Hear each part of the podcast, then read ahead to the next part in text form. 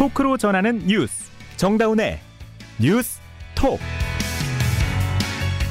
여러분 안녕하십니까 정다운의 뉴스톡 CBS 정다운 기자입니다.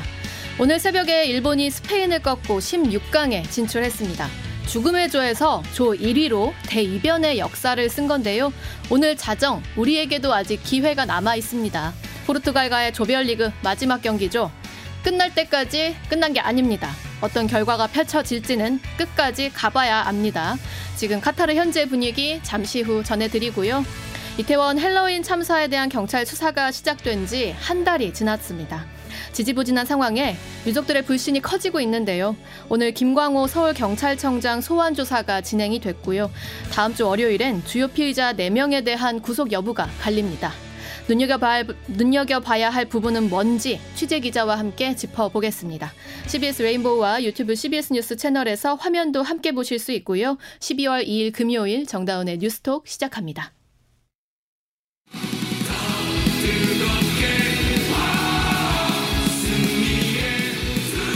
잠시 후 우리나라 축구 대표팀이 카타르 알라얀 에듀케이션 시티 스타디움에서 포르투갈과 월드컵 조별리그 마지막 경기를 합니다.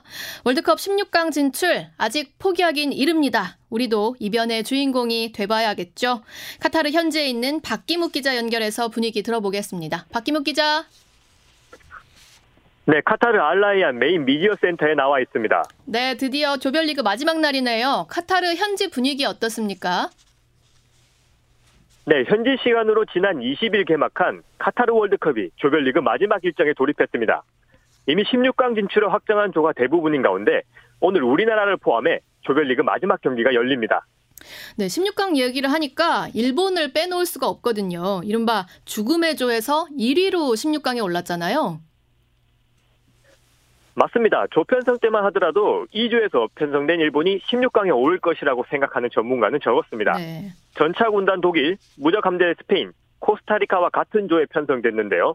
코스타리카의 전력은 낮지만 독일과 스페인의 전력이 너무 강력한 만큼 3위 정도에 그칠 것으로 음. 예상했습니다. 그런데 독일과 첫 경기에서 극적인 2대1 역전승으로 기적의 시로탄을 쏘아 올렸고 그리고 강호 스페인마저 2대1 역전승을 완파하고 조 1위로 16강에 진출했습니다. 그러니까 어떤 점이 일본을 16강에 올라가게 했는지 우리도 참고하면 좋을 것 같은데요? 네, 일본의 전술은 수비 후 역습이었습니다. 음. 여기까지는 누구나 쉽게 생각할 수 있습니다. 네. 그런데 두 가지가 더 있었습니다. 두 가지요? 뭔가요? 궁금한데요. 네, 첫 번째는 상대팀의 방심이었습니다. 먼저 음. 선적골을 넣고 당연히 이길 것이란 분위기 속에 집중력이 흐트러졌습니다. 여기에 일본의 끈기가 결과를 바꿨습니다. 강팀을 상대로 끌려가지만 주눅들지 않고 끝까지 최선을 다한 것이 결과를 만들었습니다. 어, 상대팀의 방심과 일본의 끈기. 자, 우리 선수들도 지금 마지막 일전을 준비 중일 텐데 분위기 어떻습니까? 준비를 잘 마쳤을까요? 네, 우리나라 대표팀도 어제 경기 전 마지막 훈련을 소화했습니다. 김민재를 제외한 26명, 그러니까 예비 명단으로 갔던 오영규까지 훈련을 소화했습니다. 김영건 선수의 각오를 들어보시죠. 음, 포스카 선수들이 개개인적으로 분명히 뛰어난 걸 알고 있지만 또 그걸 막을 수 있는 것이 어, 한 팀으로서 또 똘똘 뭉친다면 분명히 잘 막을 수 있을 거라고 믿고 있고요. 음, 김민재 선수 부상이 걱정됐었거든요. 지난 가나전을 준비할 때와 같이 이제 비슷한 훈련을 했다고요. 맞습니다. 김민재는 가나와 2차전과 마찬가지로 따로 훈련을 소화했습니다. 음. 우루과이와 1차전에서 종아리 근육을 다친 여파 때문인데요. 이후 가나전까지 이틀 연속 휴식을 취한 뒤 마지막 훈련에서 가볍게 몸만 풀었습니다. 비슷한 루틴으로 포르투갈전도 준비하고 있습니다. 가나전 회복 훈련에 참가했지만 다음 훈련은 쉬었습니다. 이번에도 마지막은 사이클로 몸을 관리했습니다. 네. 황희찬 선수 출전 여부도 관심사거든요. 지금 황희찬 선수는 뛸 수 있는 몸 상태인가요? 음. 네, 파울루 벤투 감독은 pre-match 기자회견에서 황희찬의 출전 여부에 대해 확정되지 않았다고 밝혔습니다. 음. 지난 가나전에 결장한다고 말한 것과 다른 분위기입니다. 황희찬은 대표팀 합류 2주 전부터 소속팀 울버햄프턴에서 햄스트링 불편함을 호소했고 카타르에서도 좀처럼 단체 훈련에 참여하지 못했습니다. 하지만 사흘 전 황희찬이 처음으로 대표팀 훈련에 참여했습니다. 스프린트 훈련으로 전력 질주에 문제가 없음을 보여줬습니다. 네, 우리 캡틴 손흥민 선수 컨디션도 궁금한데 지난번에 가나전에서 패하고 이 펑펑 우는 장면 때문에 팬들이 너무 가슴 아파했거든요. 네, 저도 현장에서 지켜봤지만 너무 안타까운 장면이었습니다. 네. 동료들이 다가와 손흥민을 위로했지만 아쉬움 때문에 한동안 일어나지 못했습니다. 월드컵 직전 소속팀 토트넘에서 당한 아나골절 부상이 손흥민에게 너무 음. 아쉬웠습니다. 마스크를 끼고 경기하는 게 쉽지 않았다는 평가입니다. 네, 시야가 많이 가려지더라고요. 경기... 네네, 계속 네, 맞습니다. 네. 경기 마지막까지 헤더를 시도할 만큼 그래도 온몸을 불사, 불살랐습니다. 네. 손흥민 선수입니다. 그 가능성을 보고 선수들이 분명히 잘 준비할 거라고 생각하기 때문에 저부터 선수를 잘 이끌어서 잘 마지막 경기를 잘 준비해서 또 잘 할 수 있었으면 좋겠습니다. 자, 가나전에서 벤투 감독이 퇴장을 당해서 지금 경기장 안에서는 함께 할 수가 없게 됐잖아요. 그럼 이 경기장 안에 실전에서 전술 지휘 어떻게 하게 됩니까? 벤투 감독은 포르투갈전 그라운드가 아닌 VIP석에서 지켜볼 예정입니다. 네. 벤치는 코스타 수석 코치가 선수들을 지휘합니다. 음. 그러나 벤투 감독은 지난 4년 동안 선수들도 코칭 스태프도 one team으로 호흡을 맞춘 만큼 문제가 없다는 입장입니다. 어, 자, 아까 우리 상대방의 방심 얘기를 했었는데 상대인 이 포르투갈이 16강을 확정했잖아요. 여기 분위기는 좀 어떻습니까? 네, 포르투갈도 어제 23명 모두가 마지막 훈련을 마쳤습니다. 지난 이틀간 미디어 공개 훈련에 나오지 않았던 호날두도 정상적으로 훈련을 소화했습니다. 이미 16강을 확정한 만큼 선수들의 얼굴엔 여유가 있었습니다. 음. 호날두도 동료들과 장난을 치며 가벼운 개인기를 하며 훈련을 마쳤습니다. 포르투갈은 우리나라를 어떻게 평가하고 있어요?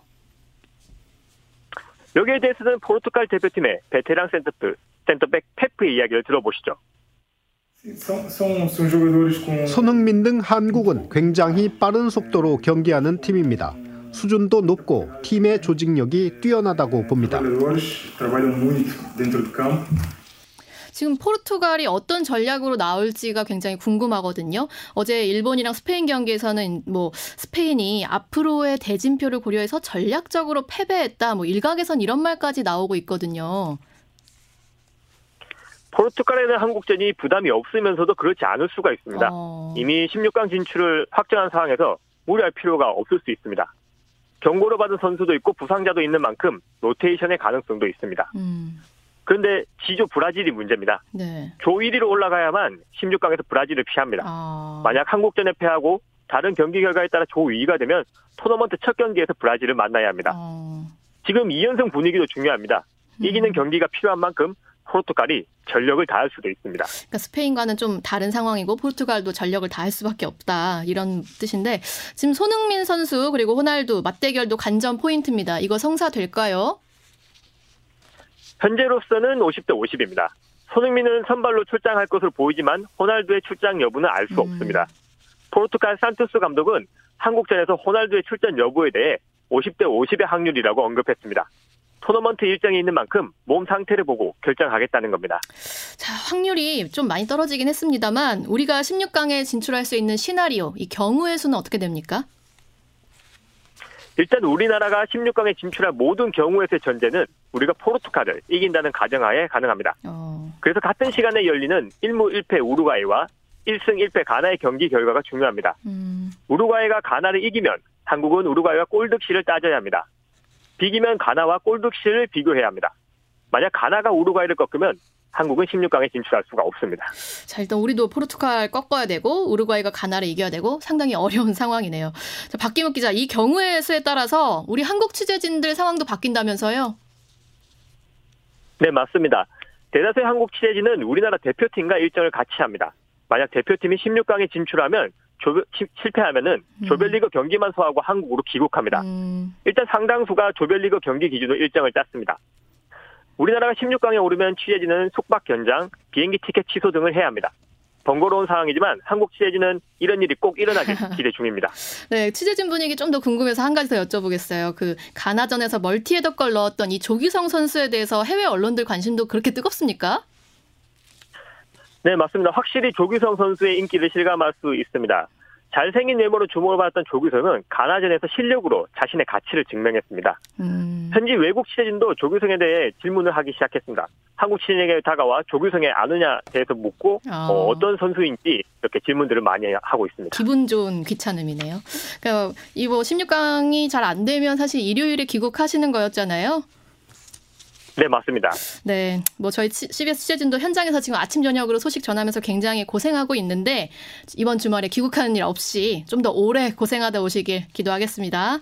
네, 지금까지 카타르에서 박기묵 기자였습니다.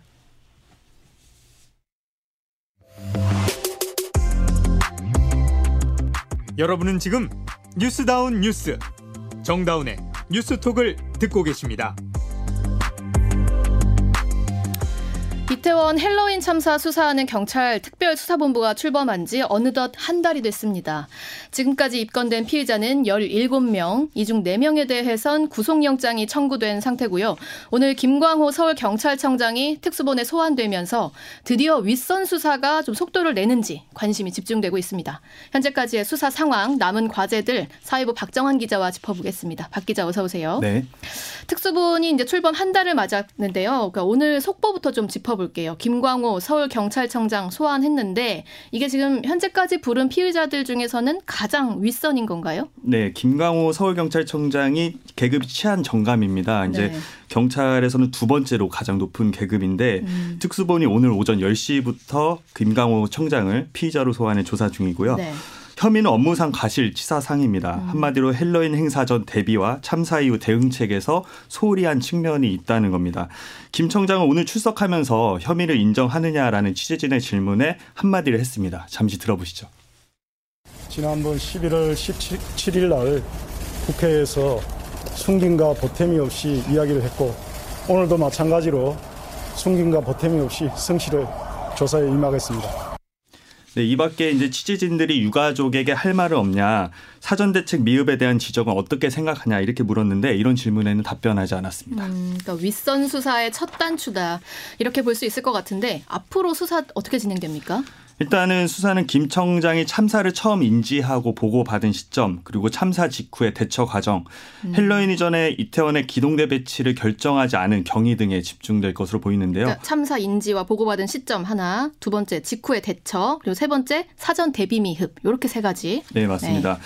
특히 이제 김 청장은 참사 당일 사고 발생 1시간 21분 뒤죠. 음. 오후 11시 35분에 이임재 전 용산 경찰서장의 보고를 받고 참사 상황을 파악한 걸로 어. 알려졌는데 이임재 서장은 본인이 11시에 보고받았다 했고 네. 그보다 35분 더 늦은 거네요. 김광호 네. 청장은. 이 부분 자체도 좀 늦장 보고라고도 볼 수가 있죠. 네. 그리고 기동대 요청 관련해서 좀 진실 공방이 있었어요. 네. 이제 그 김강호 청장 같은 경우에는 지난달 7일 국회에 출석해서 용산서가 교통 기동대만 요청했고 경비 목적의 기동대는 요청한 적이 없다. 네. 이렇게 주장을 했는데 특수본에서는 일단 용산서가 경비 기동대를 요청한 사실은 없다고 보고 있습니다. 어. 서울청에. 그, 하지만 이제 김 청장 같은 경우에는 서울 지역의 치안 총괄 책임자잖아요. 네. 그래서 사전 대비나 사전 대비나 참사 대처에 뭐 부실했던 점 이런 점을 따져 물을 계획입니다. 음, 그러니까 보고 받았냐 안 받았냐 이게 중요한 게 이제 업무상 과실치사에서 알고도 대처를 뭐 적극적인 지원 요청 받고도 미흡한 대처했느냐 이렇게 되면 이제 유죄로 갈 수 있는 부분이기 때문에 네. 그러니까 피의자들이 주로 늦게 알았다, 보고 안 받았다, 몰랐다 지금 이렇게 말하고 있는 거잖아요. 그렇습니다. 자, 그 김 청장 외에도 이제 수사받는 피의자들이 다 비슷한 주장들을 하고 있는 것 같 은데 네. 지금 전체적으로 피의자 규모가 몇 명이나 되는 거죠? 경찰과 소방, 구청 관계자 뭐 총 망라해서 17명입니다. 아. 주요 피의자 보면은 이임재 전 용산 서장 네. 그리고 류미진 총경 음. 그리고 용산서 전 112 상황 실장 등이 네. 있고 뭐 구청으로 보면 박희연 용산구청장, 용산구 네. 부구청장, 소방은 최성범 용산 소방서장이 있고요. 음. 그다음에 이태원 역장이나 해밀턴 호텔 대표 이상, 이사 아. 등도 입건된 상태입니다. 자, 어제 이제 주요 피의자 4명에 대해서 구속영장 신청을 했어요. 음. 네. 음. 특히 이제 이임재 전 서장 그리고 송병주 전 용산서 112 상황실장 이 두 사람은 업무상 가실치사상 혐의로 영장이 신청이 됐고 네. 박성민 전 서울청 정보부장 김진호 전 용산서 정보과장은 증거인멸 교사 혐의로 영장이 네. 신청이 됐습니다. 결국 이게 이제 참사 부실 조치나 음. 그리고 헬로윈 때 인파 밀집에 따른 뭐 안전사고 우려를 뭐 경고한 내부 보고서나 이런? 부분은 예, 있었는데 좀 삭제한 이런 음. 부분을 좀 지켜보고 있고 네. 어, 오늘 들어온 속보인데 네. 이제 경찰 내부 감찰을 진행하는 특별 감찰팀이 있습니다. 근데 이 감찰팀에서 112 신고가 당시 이태원 파출소에 들어왔는데 뭐 신고자와 통화 사실이 없음에도 마치 상담한 것처럼 기재를 하거나 어. 그리고 현장 출동을 안 했는데도 출동한 것처럼 이렇게 기재한 부분 이런 부분도 음. 이제 파악을 해서 이 이태원 파출소에 있는 팀장 두 명을 특수본에 수사 의뢰를 했습니다. 네. 그래서 이런 부분이 수사가 계속 진행되고 있는데 일단은 특수본의 이제 구속영장 신청이 음. 앞으로 어떻게 될 것인가 이게 1차 성적표라고도 볼 수 있습니다. 그렇죠. 네. 구속이 된다면 수사가 한층 탄력을 받을 수 있겠죠. 하지만 기각된다면 동력이 음. 좀 떨어질 가능성도 있습니다. 그러니까 사후에 뭔가 조작되고 이런 부분들도 물론 꼼꼼히 다 짚어야겠습니다만은 유족 입장에서는 이제 굉장히 답답한 게 그 참사 직후 상황들이고 그 전에 대처가 왜 안 됐는가와 관련해서 계속 수사해 달라고 요청하고 있잖아요. 그러니까 그래서 경찰만이 아니라 이 행정안전부, 서울시 수사가 사실상 핵심이다. 계속 요구하고 있는 있는데 이게 지지부진하다는 비판이 지금 계속 나오고 있는 거거든요. 사실 이 수 이 부분이 특수본에서 가장 좀 조심스러워하는 부분이기도 합니다. 네. 그 아까 입건된 사람이 17명이라고 음. 했잖아요. 근데 행안부와 서울시 관계자가 입건된 상태는 아직 네. 한 명도 없습니다. 이를 두고 윗선 수사가 지지부진한 게 아니냐는 지적이 나오는 건데 음. 오늘 특수본이 그 백브리핑에서 1차 신병 확보 그러니까 구속영장 신청 여부 이게 갈리는 대로 어. 행안부와 서울시에 대한 수사를 본격화하겠다고 밝혔거든요. 이게 중요하고 그 다음으로 넘어가야 되는 거죠? 이 특수본 내부에서는 현장에 대한 수사를 먼저 해야지 이게 머리로 올라갈 수 있다. 한마디로 아래부터 위로 가는 수사, 이제 bottom-up 수사라고 일종 일종의 bottom-up 수사라고 볼 수 있는데 네. 일단 현장 부실 대응을 확인하고 이 지시가 어떻게 내려왔는지를 보겠다는 아. 겁니다. 그래서 이제 영장 이제 영장이 나오냐 안 나오냐 이 부분이 굉장히 중요한데 음. 사실 조금 늦은 편이라고 볼 수 있잖아요. 네네. 그래서 네. 유가족분들이 가장 불만이 있는 부분이기도 음. 합니다. 한 달이 지나도록 대체 뭐 했냐 음. 이런 건데 어제 직접 특수본 앞에서 기자회견에 나서기도 했습니다. 잠시 유가족 목소리 들어보시죠. 대한민국 재난안전총괄부처의 수장 이상민 행전안전부 장관에 대해서는 파면을 원합니다. 파면하라! 파면하라! 파면하라! 네, 그러니까 유족분들이 벌써부터 이제 수사에 대한 이 불신의 감정이 굉장히 크신 것 같아요. 근데 특히 또 경찰은 이제 검경 수사권 조정 이후에 진행되는 이 수사가 굉장히 좀 큰 첫 수사인 거잖아요. 그 경찰 수사 시험대에 올랐다 이렇게도 말할 수 있는 거죠. 네, 이른바 검수완박이라고 하죠. 이제 검찰 검찰적법 개정으로 직접 수사 범위에서 대형 참사 범죄가 빠졌습니다. 그래서 네. 이번 참사는 경찰이 홀로 수사를 해야 돼요. 근데 음. 사실 과거 참사 때 전례를 보면은 성수대교 붕괴 사건이나 음. 그리고 2014년 세월호 참사 때는 검경이 수사본부를 꾸려서 직접 이제 수사를 했죠. 그래서 네. 당시에도 물론 수사가 지지부진한 게 아니냐는 뭐 시각이 있었지만 특히 이번에는 수사에 대한 불신이 좀 초반부터 좀 약간 큰 상황입니다. 그러니까 이게 셀프 수사 논란도 초반부터 좀 있기도 했고 그랬어요. 네. 자 결국 이 특수본 수사 그 올해 넘기나요? 어떻게 됩니까?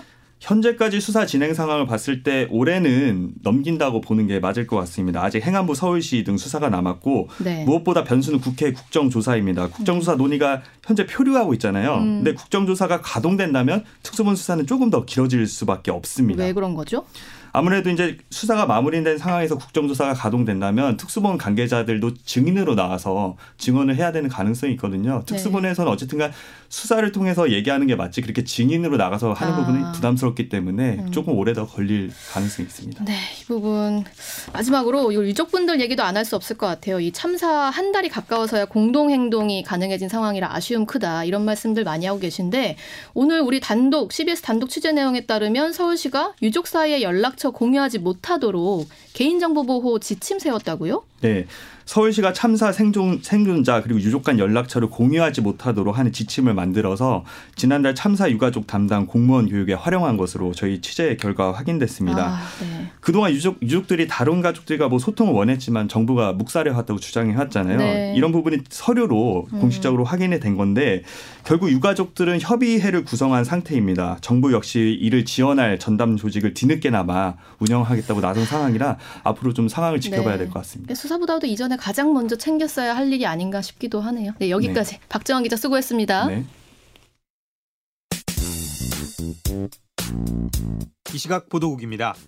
정부가 화물연대 파업과 관련해 시멘트에 이어 정유, 철강, 컨테이너 등 다른 분야로 피해가 확산될 경우 업무 개시 명령을 확대할 수 있다고 경고했습니다. 대통령실은 화물연대 파업에 필요시 주말에 관계장관 회의를 소집할 것이라고 밝혔습니다. 서해 공무원 피격 사건 당시 문재인 정부 대북안보라인 최고 책임자였던 서훈 전 청와대 국가안보실장에 대한 영장 심사가 오늘 서울중앙지법에서 진행됐습니다. 서 전 실장의 구속 여부는 이르면 오늘 오후 늦게 나올 예정으로 전 현 정권 간 갈등의 분수령이 될 전망입니다. 자녀 입시 비리와 감찰 무마 등 혐의로 기소된 조국 전 법무부 장관에게 검찰이 징역 5년을 구형했습니다. 함께 기소된 부인 정경심 전 동양대 교수는 앞서 징역 2년을 구형받았습니다. 조 전 장관에 대한 1심 선고는 이달 안에 나올 것으로 보입니다. 지난달 소비자 물가 상승률이 5% 고공행진을 이어갔지만 상승세는 꺾였습니다. 한국은행은 그러나 가공식품과 외식 가격이 여전히 높은 수준을 지속하고 있어 내년 초까지 5%대의 고물가는 이어질 것으로 내다봤습니다. 내년도 예산안 처리 법정 시한인 오늘 여야 간 합의가 불발되면서 본회의 개의가 무산됐습니다. 김진표 국회의장은 오는 8일과 9일에 본회의를 개최하겠다며 정기 국회 내 예산안 처리를 여야에 촉구했습니다. 이 시각 보도국이었습니다.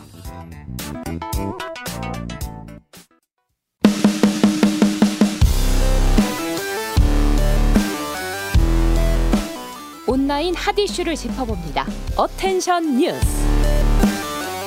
하루 온라인에서 가장 주목받은 뉴스만 콕콕 짚어봅니다. attention news 김동민 기자 어서 오세요. 네, 안녕하세요. 네, 오늘 가져온 소식은 뭔가요? 예, 첫 번째 소식은 대마에 빠진 남양 유업 효성가 3세들입니다. 아, 또 마약 소식이에요? 예, 검찰이 남양 유업과 효성그룹 창업주 손자 등 재벌가 3세들을 재판에 넘겼습니다. 모두 대마를 소지하고 상습적으로 흡연한 음. 혐의들입니다. 남양 유업 창업주 고 홍두영 명예회장 처남의 차남의 자제인 홍 씨는 올해 10월 대마 대마를 유통하고 직접 소지 흡연한 혐의로 지난달 중순 구속 기소됐습니다. 네. 그 액상 대마도 소지한 것으로 조사됐다고 아. 해요. 홍 씨는 상습 필로폰 투약으로 무리를 빚은 황하나 씨와 사촌지간입니다. 그리고 범효성가 3세인 조모 씨도 올해 음. 1월에서 11월 4차례에 걸쳐 대마를 산 뒤 흡연한 혐의 등으로 오늘 불구속 기소됐습니다. 이 밖에도요, 유학생, 연예인들도 어울리며 상습적으로 마약을 유통하고 투약한 사실도 음. 검찰에 적발됐습니다. 그 검찰은 적발된 이들 대부분이 해외 유학 시절 처음 대마를 접한 뒤 귀국 후에도 끊지 못하고 아. 수년간 지속적으로 이제 흡연 발견한 것으로 보고 있습니다. 네. 그 이번 사건의 전모가 또 특이한 지점이 있는데 어. 9월 경찰이 대마 재배 등 혐의로 무직 A 씨를 구속 송치한 사건을 검찰이 보안 수사하면서 이 아. 전말이 또 드러났다고 해요. 네. 직접 수사에 나선 검찰이 A 씨 주거지를 압수수색하고 뭐 송금 내역이나 국제 우편물 등을 추적한 끝에 홍 씨 등 4명도 적발에 구속했다고 음. 합니다.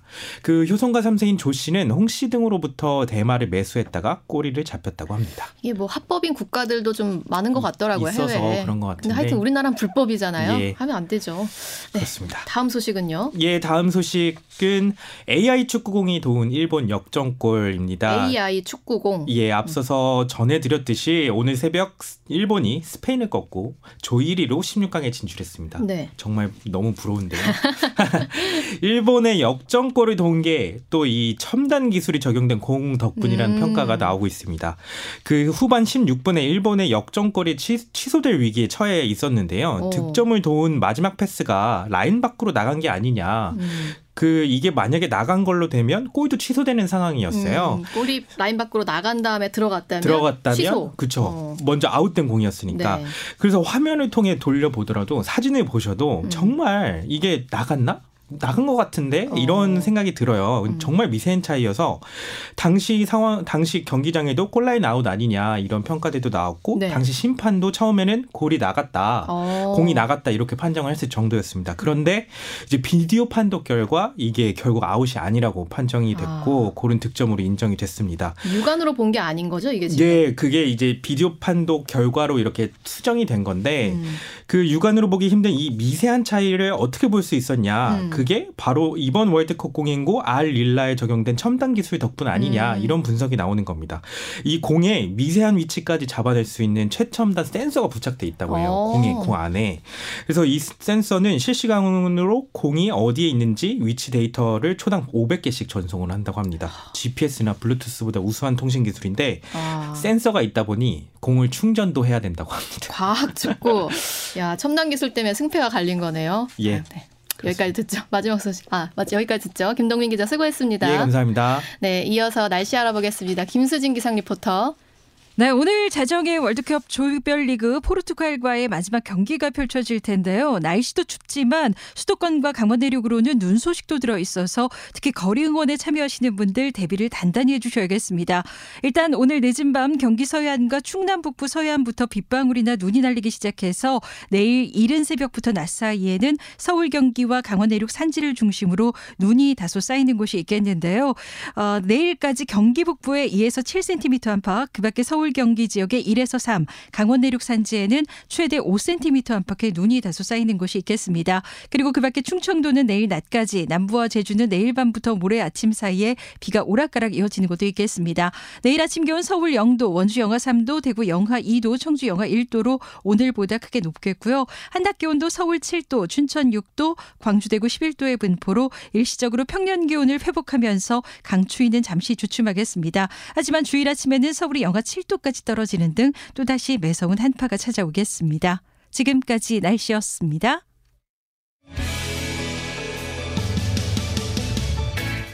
네, 오늘 응원전에 대비해서 서울시 지하철 2, 3, 5호선이 거리 응원이 끝나는 시간부터 새벽 3시까지 열차를 특별 운행합니다. 그리고 서울버스 막차 연장 운행은 실시하지 않으니까 참고하시고요. 대신 심야버스 14개 노선 모두 정상 운행됩니다. 무엇보다 따뜻하게 입으셔야 될 것 같아요. 매우 춥습니다. 이번 주 정다운의 뉴스톡이 준비한 소식 여기까지입니다. 저희는 다음 주에 뵙겠습니다. 고맙습니다.